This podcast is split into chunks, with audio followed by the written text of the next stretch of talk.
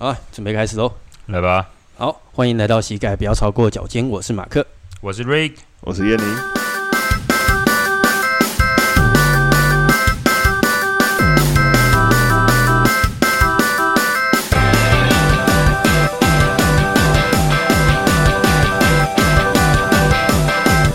我们今天是新的节目企划，我们叫健身吉娃娃，对，然后这个是一个专门讲运动的一个专题。我突然觉得取这名字很羞耻，怎么办？还好吧，你要训练，因为我在想那个时候我在想说这个名字的时候，肌肉训练的时候你就哇哇叫嘛，因为你知道我现在脑海里面出现什么画面吗？嗯，就是。你知道叫运动吉娃娃听起来就很像是一个弱鸡，然后很会叫，这样，然后你可能只是抓个很轻的重量，然后在那边盖盖叫，对，然后就像一只吉娃娃一样。我就是这个专题里面是不是另外要讲一些所谓健身房礼仪的东西在里面？我们就是要透过这专题分享基础的健身知识，让你不会成为健身房里的吉娃娃。可以，我觉得这蛮有道理的，对，这个可以，对，反正我们今天的主题的话，就是要是针对运动的初学者，然后给你一些有关出入健身房或是出入运动的一些小建议。大家看一下小抄。好啦，那我们今天要来谈论一下什么叫做训练。好啦，这个就是我们今天的第一堂课，这样。对，好啦，今天主讲者就是我啦。我们有交由瑞克主讲，对啊，对，好啦，那我们今天就先简单的小聊。那这个频道我也希望说，就是不要讲的太困难，就是希望以比较科普的方式，然后来分享一些，比如说可能训练上面的一些概念啊，那甚至是可能在健身房我们常遇到的一些，比如说常见的问题，或者说什么常见的误会，就比如说我们可能经常听到说什么膝盖不能超过脚尖啊。那什么训练就一定要做几下之类的啊、欸？那其实这些东西有些就是有科学根据，那有些可能只是因为一些误导，那或者说可能就是以讹传讹的方式，然后结果就有些误会。那反正我们这个系列的节目啦，那就是说希望就是用科普的方式，那可以分享一些训练相关的知识，让大家有一个概念在。对，因为像很多运动初学者，他们没有就是方向嘛，他们就是会照着网络上面一些文章为主，然后下去知道就是调整说自己不知道的部分，对，但自己知不知道的这个部分又不一定是正确，对，但也不一定是错误啦，对，就是可能有些讯息就是因为说为了方便可能一般人可以去了解，所以他可能只是取其中一个片段出来，对，但有可能是这个片段它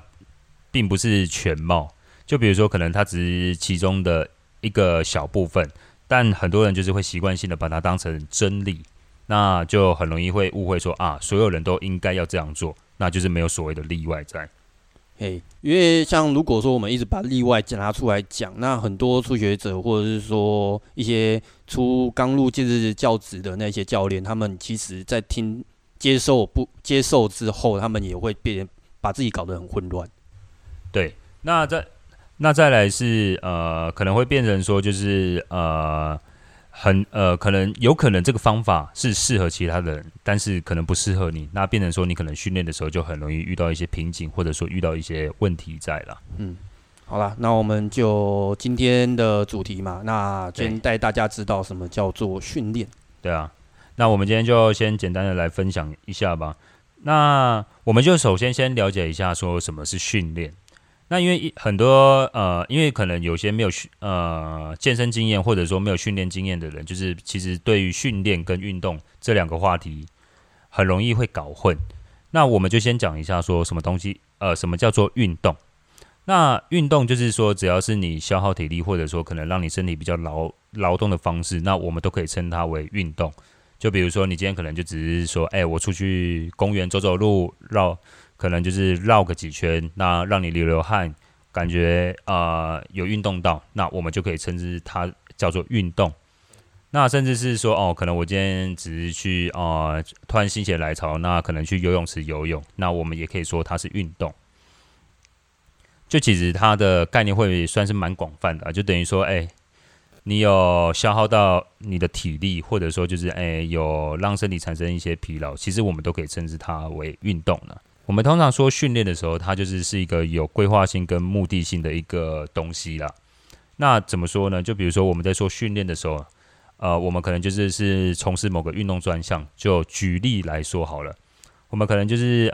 今天就是我们要针对篮球来做训练好了。那训练篮球，那当然我们就是要让成绩越来越好，那所以其实它是会有步骤，然后循序渐进的去进行嘛。它是想要把自己的这一个部分的技术，或者说身体的体能，再更比现在自己的身体能力再更进一步的提升。对，那就比如说可能在我们就讲个比较大概的方式好了。就比如说你在打篮球的时候，你可能一开始先学会怎么运球嘛。那学会运球，那再来才会开始去学说我怎么换手运球、胯下运球，然后甚至是可能比如说再更进阶一点，开始比如说一对一的防守，一对一的进攻，然后再来说可能是跑一些战术啊，然后可能是有一些技巧在。那所以它是一个循序渐进的过程啊，就是会比较有方向性。那像如果是在健身方面的话，那我们的训练就会说就是有一个，就也一样是有个计划性。怎么说？就比如说你在训练的时候嘛，那你可能会先从先学习怎么去做动作，那先动作学会之后，然后再开始加重量，那再来可能根据说你的根据你的目标，就比如说你今天可能要减肥，或者说你今天可能是要增肌，或者说你可能今天是运动员，那你想去增加你身体的运动表现，那开始去做一连串的规划，然后跟课表设计，那会让你知道说什么时候该做什么事情，会比较像是这个概念。对，因为像那个你在运动的时候，你当然不能否认，就是说你要这个时间点，你什么时间没有说不一定是强制说你什么时间一定要做什么。对，当然你也可以就是说，比如像你刚刚提到那种篮球的一个训练规则嘛，那可能一开始运球，那可能是后面防守或者进攻，对。那但是你也不代表说你一开始不能说是说先从进攻开始，但如果说真的你是想要把自己的基础比较弄得比较扎实，然后变得比较稳定的话，那当然是说循序渐进，它的速度反而是最快。对。我觉得也不一定会说最快，可能就是比较有效率啦。因为这就有一点像是什么，就是我们去 IKEA 买一个产品，那它可能就是一个还没组装好的家具，那你可能就是你会看着说明书怎么去装它，那可能就至少是不会犯错，那就是可以完整的组出这个产品最后的样子。那当然也不会说就是你没有这个说明书，然后你就是自己摸索。对。就是不会说这样是不行的，只是就是我们知道说，怎样做可能是更安全、更有效率的方式去完成它。那如果是之前像那个一拳超人说的那样，那样算是训练嘛？100下伏地挺身，100下仰卧起坐，还有100下是什么忘记了？每天跑10公里，10公里，对，这样算训练吗？还是单纯运动而已？我觉得他要去看呢，因为如果你只做那么一次，那我可能会把它归类在运动。但如果你是持续进行，就比如说你可能刚开始你没有办法做到，比如说100下伏地挺身，然后100下深蹲跟一口气跑10公里，那你是循序渐进的，就比如说好，我今天就是先做10下的伏地挺身，10下深蹲跟跑1公里，然后这样慢慢累积越来越多，那我就会认为它算是训练了。其实这样听到目前为止，就是有一个我自己的一个结论，就是说，当你如果说只是单纯运动，我只是做这件事情，对。但是如果今天提到是训练的话，我是有一个目标在，我是想要达成，比如说像刚刚那个燕妮有提到，是说运动的时候我想要去跑10公里，然后伏地挺身100下，仰卧起坐100下，对，这是我的一个目标。但如果今天我的设定目标是10公里，我在希望能够在多少时间内跑完，对，然后伏地挺身我希望训练到某些肌群，对的，这个前提下的话，我们就应该就可以把它分类到训练里面，因为我们有一个目标在，我们想要把它做得更好。那我觉得训练它其实还有个更重要的一点是，就是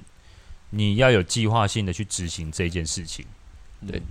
那当然很多人可能就是网络上找一个课表，然后就跟着练。那我也会把它归类在训练了，因为毕竟它就是有一个安排好的东西在。只是你可能不知道它背后的训练原理或者说概念是什么。对，或者是说这个课表是不是符合你现在的个人特质和需求。嗯，所以主要就是在看你有没有在执行某一项计划。对啊，完成度多少，然后离你的目标到底有没有近一点。对，就是有没有那个目标在，就是运动跟训练的差别。对啊，那可能就是在这过程中你还会去评断说，哎，我在训练到一段时间的时候是不是有效，去做评估。那这其实就是是让你可以更精进说，哦，我就是确定是往我要走的路，所以其实路上前进。教练本身的角色就是有点就是评估你的。一般大众都会觉得说我是不是动作会正确，嗯，或者说预防受伤，嗯，对，或者是说看看你现在目前如何去测定说你现在的状态是不是有进步。对啊，对。那因为像很多人就会说啊，没有啊，我就是去健身房，就是我有去做训练啊，动一动啊。那我今天也做了，今天为什么都练啊？我也练了深蹲，我也练了硬举啊，然后我也去跑步机，跑了很久很久啊。嗯，那就是这一类其实我就会看情况，因为很多人就其实会把运动当成训练，但这种很多你可能比如说一个礼拜你可能就是我今天心情好就去练，然后心情不好就不练。那这种其实我还是我会把它算作运动啦，你就只是去动一动而已。没有规律性啊，对啊，没有规律性。其实这个就可以提到，就是我们下一个要讲的，就是所谓你有没有定一个长期的目标在？对啊，那我觉得这目标也不一定要什么多怎么讲你的期限限制，比如说可能我要10年、20年、其实不需要那么长。对，然后也不用说定一个是什么很高尚的，就是说啊，我就是为了什么身体健康或干嘛，就是我今天就算我只要减肥，那它也是一个目标。对。那我今天就是，我只是想要更健康一点，那它也是一个目标，或者说我就是要让身材变好去把妹，那这也是一个目标，也都 OK。对，重点就是你要知道你现在在干嘛。嗯，要么要知道自己的起点在哪里，要么知道自己的终点在哪里。对对对，知道其中一个就可以了。对，因为像最近比较就是这个礼拜刚好是那个奥运周嘛。对啊，那像奥运的话，它是每4年一次，它那种奥运选手就是每4年会有一次选拔。对。对，那在选拔结束之后，比如说我们这一届奥运在举办结束之后，我们就开始选拔下一届奥运的那种这次选手。嗯，对，那现在选手他们自己其实就会定一个就是比较所谓的长期目标，就是4年后我要参加奥运。嗯，那4年后我的身体能力或者说我的夺牌率要尽量提高。嗯，对，就是他的一个长期目标啊。对啊，嗯，讲到这个，我们刚刚才看完那个什么小戴跟那个杨林佩，对，林洋佩。啊！恭喜那个林洋配得我们羽球的第一面金牌。但不得不说，就今年中华队比赛真的是蛮刺激的，就是常常就是惊险，就是战况都是互相的拉扯，就是没有那种比如说就是啊我很直接的获胜，或者说啊我很直接的输掉，就是真的看得很紧张哎。那不是很多人说那个看完那个戴志颖昨天啊，因为我们今天是31号嘛，对，31路，对，那昨天那个戴志颖在比的时候，我就是一堆人说，那个看完那个心脏病都发了，胃都痛起来。真的哎，因为我昨天在看比赛的时候，我还看到一半就是干。我的肠胃真的是很不太舒服，就是你会觉得你的胃整个揪起来。嗯，然后就会去享受那种很紧张的感觉啊。题外话，那我们就再回到刚刚提到嘛，就是长期训练嘛，就是像奥运的话，它就是其实不是说你台上看到他们只是那边比赛，他们其实前面已经提前4年，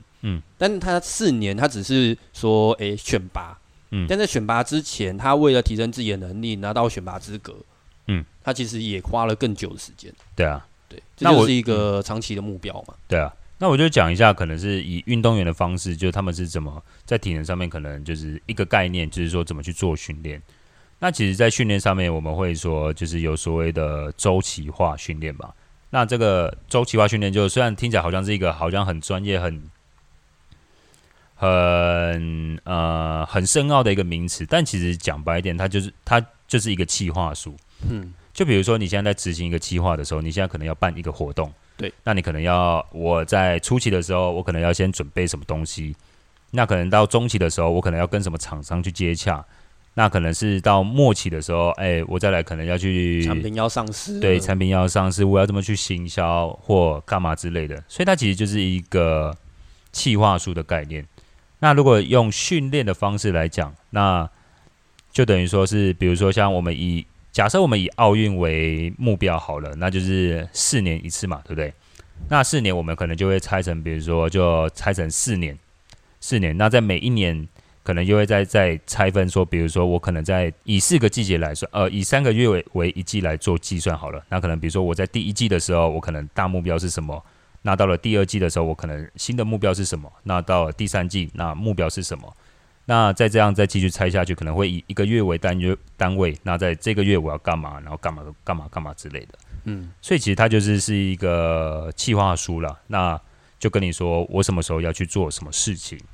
其实我每次用到那种周期化训练的这个东西的时候，其实我有一个概念，其实有点像是我们所谓的国小、国中、高中、大学的这个阶段。对对对，对我们不同年龄，你不可能是说，好，我国小的时候我就硬塞大学的东西给你。对啊，对，像我们周期化训练的时候，像刚刚那个 Rick 有提到的嘛，就是我们会把一年里面分4季，每一季3个月。那3个月里面又分每个月的小课表、小周期。对对，那其实有点像是我们先把国小的东西先拿基础先打好，我们才会进阶到所谓的国中的训练。对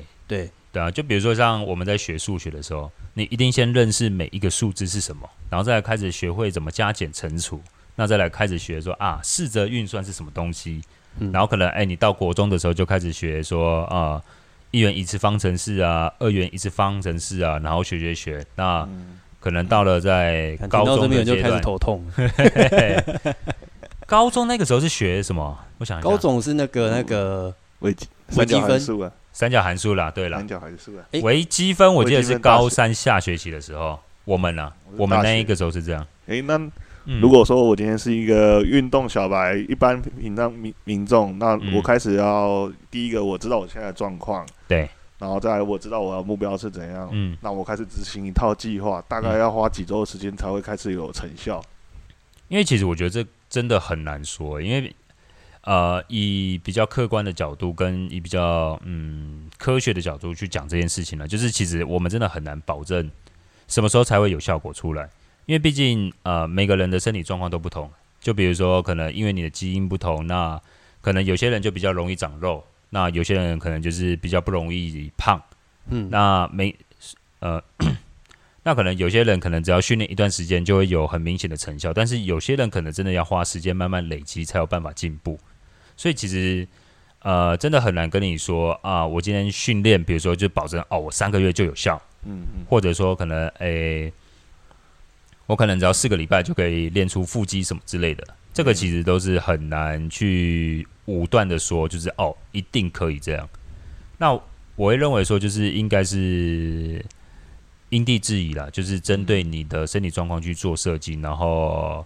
去评断，然后看怎么进步这样。其实像那种就是课表的做训练的话，其实也要回到一个初衷，就是说你的目的是什么？你为什么要去做这个训练？应该说，如果他只是单纯要像一般的民众只是想要改变身体组成，那执行一个课表，大概比如说4到6周发现没什么改变，这时候会想要建议赶快换下一个课表，还是说还是继续呢？其实我觉得看要怎么做，因为就是比如说你有教练，当然是有教练的做法；那如果你个人的话，就是有个人的做法。但我会觉得说，就是要去找出真正的原因是什么，因为有时候换课表它只是一个结果，它只是一个方法而已。但是如果你的问题不是出在这边的话，因为你有可能是因为你吃东西没有去做调整，那有可能是因为你的睡眠没有睡好，所以就是容易胖。那甚至是有可能是因为你荷尔蒙失调，而导致说你瘦不下来。那如果你只是单纯去换课表的话，可能就没有办法去改善你的状况，或者说得到你想要的结果。假如说你今天的训练方式是说网络上面看到一个网红或者是说一个运动教练分享出来的课表，对，那你觉得这个东西不错，那你想操作看看，那但是一段时间，就是像刚刚燕宁提到嘛，而是说你发现你自己觉得说它的效果不是很明显，或者说没有效果的状态下，我觉得第一个评估就是说你做这个训练会不会让你受伤，对。然后以及说你自己评估说这个运动方处方对你来说自己做的时候确不确实，嗯，对。然后再来的话就是说你做的时间够不够久，对。因为像一般我们的身体要去做调整，我自己的评估方式就是说以3个月为基准，嗯，因为你身体为了要去适应一个不一样的生活形态，讲生活形态啊，因为像运动的话，你是把它当做一个生活下去做嘛，嗯，对。那假如说你前面只是从事这个课表，然后你做了1个礼拜之后，你发现没有效果，其实你身体才慢慢刚开始适应而已。对啊，对，因为我常常就是跟我的学生讲一个观念啊，因为其实。讲实在的，就其实运动健身嘛，最大多数人的目标可能就是要让体态变得更好，那可能要减肥，然后让自己看起来更健康、更阳光这样。嗯，那很多人就会问我说：“哎，教练，那我大概什么时候可以瘦下来啊？大概要花多久时间？”就是、对，或者说哦，我可能就是1个礼拜可不可以瘦个1公斤、2公斤之类的？那其实我就常常会反问他们说：“啊，你觉得你胖起来是一天就胖的吗？”对啊，对啊，啊，其实胖也是慢慢累积出来。你不是可能突然，我今天明明还很瘦，然后隔天，然后突然照镜子，干我胖10公斤，这样根本就不可能。所以其实就是，我们怎么来的，就是怎么回去。那所以就你怎么变胖的，那就是怎么瘦下来。所以其实很多人都会觉得说，我想赶快瘦下来，但是你变胖都是花了这么多时间累积起来的，你觉得怎么可能那么快就瘦下来？哦，有一句话在说，我这颗肚子。你知道我花了多少钱养他吗？对啊，我花了多少时间跟多少年的时间，对，才让他养成这样。对，那你要短短的1-2天或是1个月的时间，让他就是前面，比如说你10年养出来的肉全部消掉，很难啊。有啦，有一个方法啦，开刀啦，做医美。所以你如果单纯想要改变你的身体组成，比较建议的方式就是。从你的生活作息开始着手，搭配训练，还有饮食，对，但最好的，对啊。但是我通常都会建议说，先从一个地方来啦，因为毕竟，我会认为你的身体状况，它就是一个你的生活的一个经历最后的呈现。因为你就是可能生活习惯，比如说你可能都是暴饮暴食，平常生活压力很大，那甚至是在睡眠的时候你都睡不好，那你身体自然就会呈现出可能，比如说你可能就是会容易胖，然后失眠，然后情绪不好这些状况出现。嗯，那如果你就是生活中可能没有什么压力，又吃得比较健康，睡得比较好，然后身体也都没有什么太大的问题，那其实呈现出来就是会比较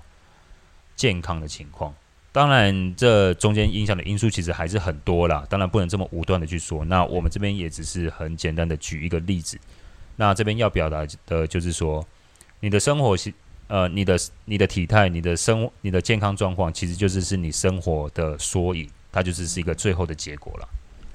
对，反正这样运动其实就还蛮辛苦的啦，讲实在的，因为你为了要达到一个目标，然后你要去制定课表，你要去改变自己饮食，改变自己的生活方式。对啊，所以其实像很多人在一开始，比如说我给我的学生一个课表之后，他们就觉得说。啊，好累，很辛苦。对啊，对，但反过来我就会跟他说，那你其实可以想想，假如说我今天达到了，就是照着这个课表走，那我会得到什么样的好处？对，所以其实我觉得说，就是如果对于可能你自己想改变但却不知道怎么改变的人，我会认为说，你先找一个地方去下手。比如说像你平常睡眠时间可能都是睡得很短，可能不到6个小时，或者说甚至更短。那我就会建议说，那你可以先从这方面先去着手，先让自己睡饱一点。那等睡饱一点之后，然后你再开始控制说，我的饮食要怎么去做调整？那一步一步的来，那最后可能再是从运动的方式来改变身体。那其实我觉得这样，第一个是成功率会比较高啦。那再来是说，不会因为这样突然剧烈的改变，然后反而让你自己压力更大。那这样反而其实更容易失败啊。像课表设计，其实我们也会去分不同的族群，然后下去做一些设计。假如说你今天是，因为我们一般接触，我自己一般比较接触的是比较偏向是一般受众，就是所谓成年人，然后以及老人家，那像成年人跟老人家的一些运动设计，其实我在调整上面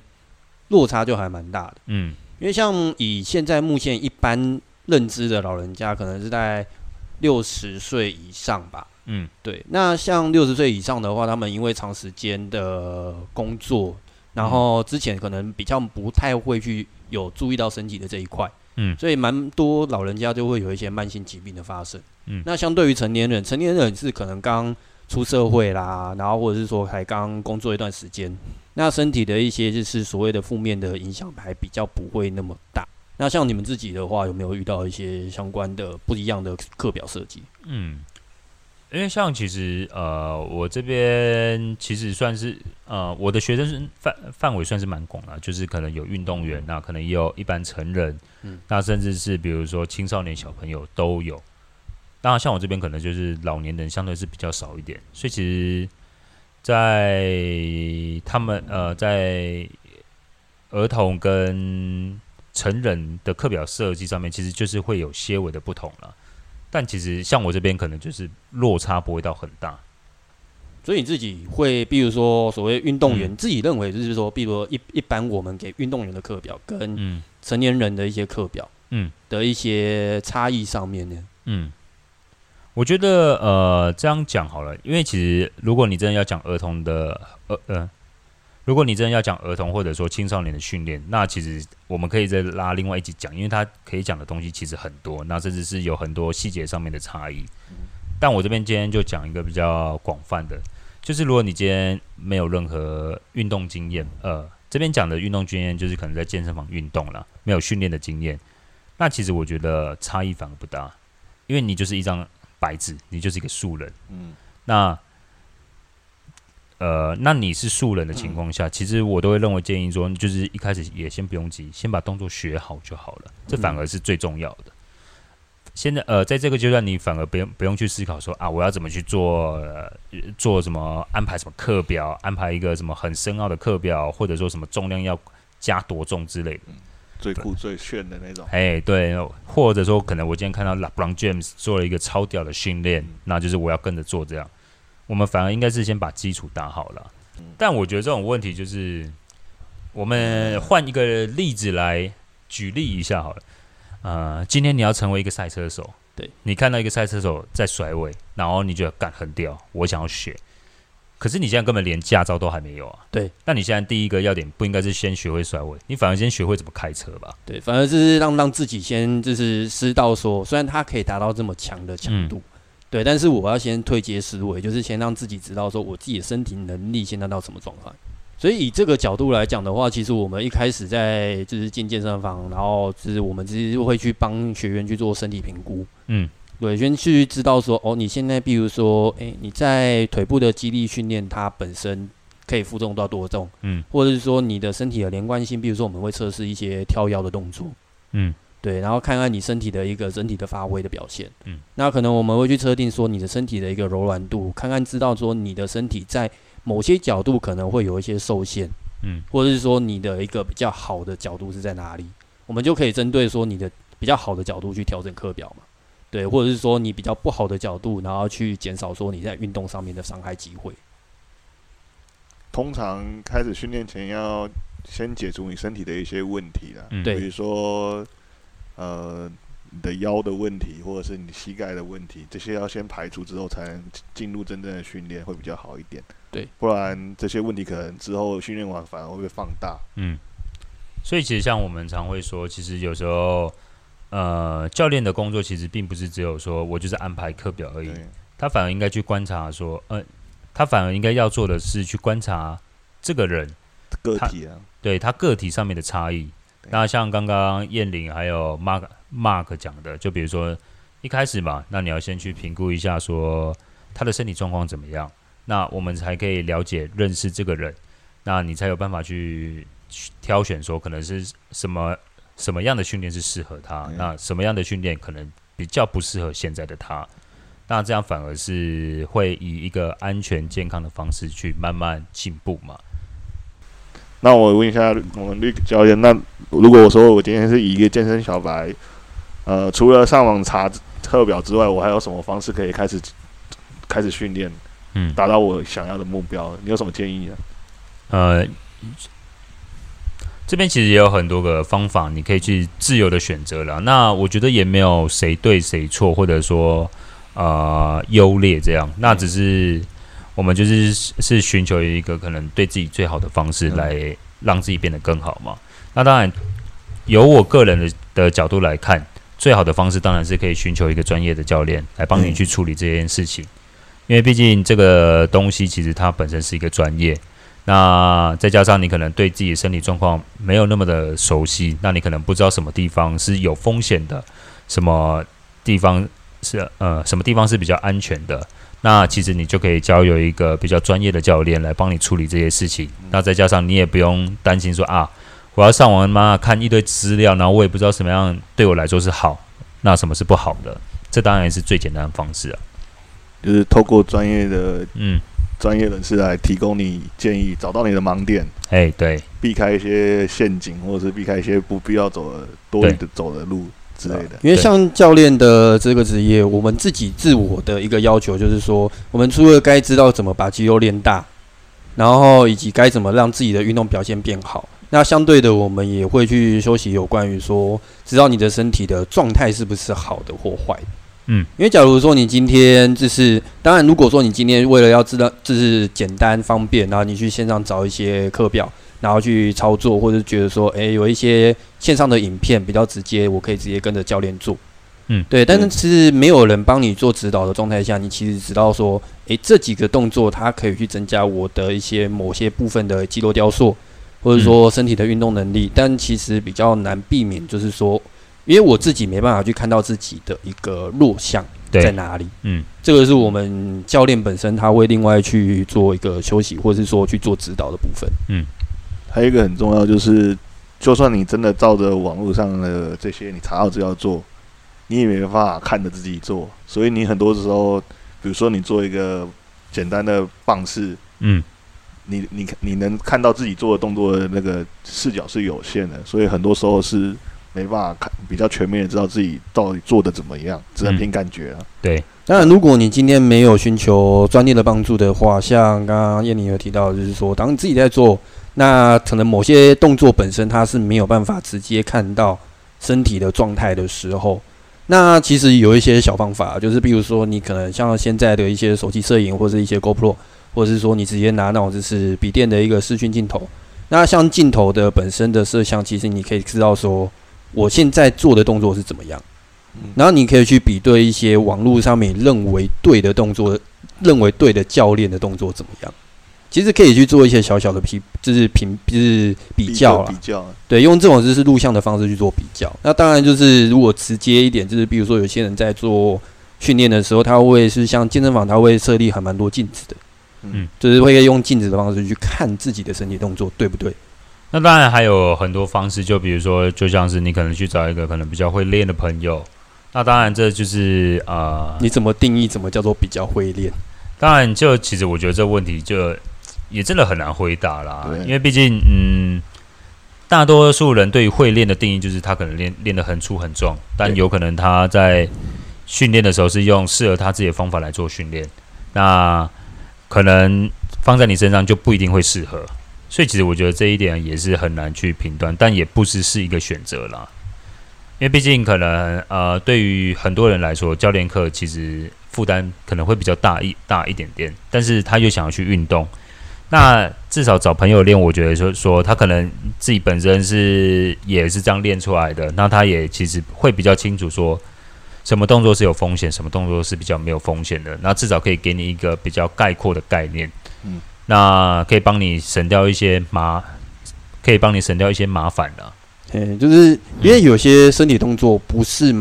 就是你如果以主观的方式下去做的时候，反而就是容易受伤。那旁边有一些人可以去帮你去做一些资料的一个讨论、资讯的讨论。不管是身体的动作正不正确，或是这个动作本身的效果是什么。对你有人讨论的时候，你的方向才会更明确。当然，就我觉得就是其实还是。找朋友练也可以啦，就是反正不要出事就对了啦。对。不然最后我们来总结一下各个方式的优缺点好了，好吧？那如果说以自己查资料自己练，或者自己不查资料自己凭空想象的优点跟缺点，不然这样我所以我们现在先讲查资料嘛。好，那我们就先来讲一下，可能查资料的优缺点是怎么样。那当然就是查资料，就是因为现在科技网络这么发达，所以其实有很多资讯你可以自己去，你可以对你很容易获得这些资讯。那我觉得最困难的是这些资讯里面你要怎么去筛选啦、啊。那如果你知道怎么去筛选，挑出对你来说最适合的讯息，那这当然就是很好。那也不只是一个方法，就是你可以筛选到适合你的东西。那当然缺点就是说，茫茫大海中这么多的资料，那你就是要怎么去判断说这个东西是对或者是错？因为其实很多你会觉得看是对的东西，它可能是他可能讲、只讲一部分而已，嘿，对一半而已，或者是说他讲的不够全面，当然也有可能。对，这就像是我们在刚开头的时候就提到说，哦，膝盖不能超过脚尖，哎，就是我们的节目名称，对，膝盖不能超过脚尖这件事情到底是对还是错呢？其实很难讲，对，很难讲，就是它是因每个人的身形状况不同而去设定，那所以就会变成说，你在筛选这些资讯的时候，你要怎么去判断？说哦，这个资讯是对的，或者是错的，或者说适不适合你，或者说它是不是一个谬论？所以这些东西就是要去注意的。那再来下一点，我们就来讲一下说，如果找朋友练会有什么状况？那找朋友练呢，就是很简单，就是因为省钱嘛。那当然你就是情义相挺，嘿，情义相挺可以带你去做训练。那因为他自己本身有训练的经验了，那可能可以教你一些基础的动作，说，我要怎么去做？那我觉得怎么去弄？那个找朋友练分成两种状况，一个是他教你，一个是你们两个都不懂啊。对对对啊，对。好，那我们这边前面讲的就是说，有经验的朋友，有训练，对，有人带，你自己查，他已经比你早一步，只能比你早一个月加入健身房，比你早点踏进健身房的情况。那这种就是你们可以经验分享交流，那可能遇到问题可以一起去找答案，对。那再来是可能他也比较有经验，那可能可以帮你省去点麻烦，就是让你说，这个动作我大概要怎么做，稍微帮你挑剔一下你的动作。对。那当然就是还有一点就是可以互相照应，就是有人帮你看动作，互相打气，比较有动力。对，就是有个伴嘛。那当然就是比较容易遇到的状况就是说你不确定，你朋友也不确定，对他这一套系统到底适不适合你，或者说他训练的方式到底适不适合你，对，那这个就是比较容易遇到的状况。好，那我们最后再来讲一下说找教练的优缺点是什么。缺点就是比较贵啦，对啦，就是需要就是花钱啦。那还有一个问题就是，好啦，讲一个更现实的问题，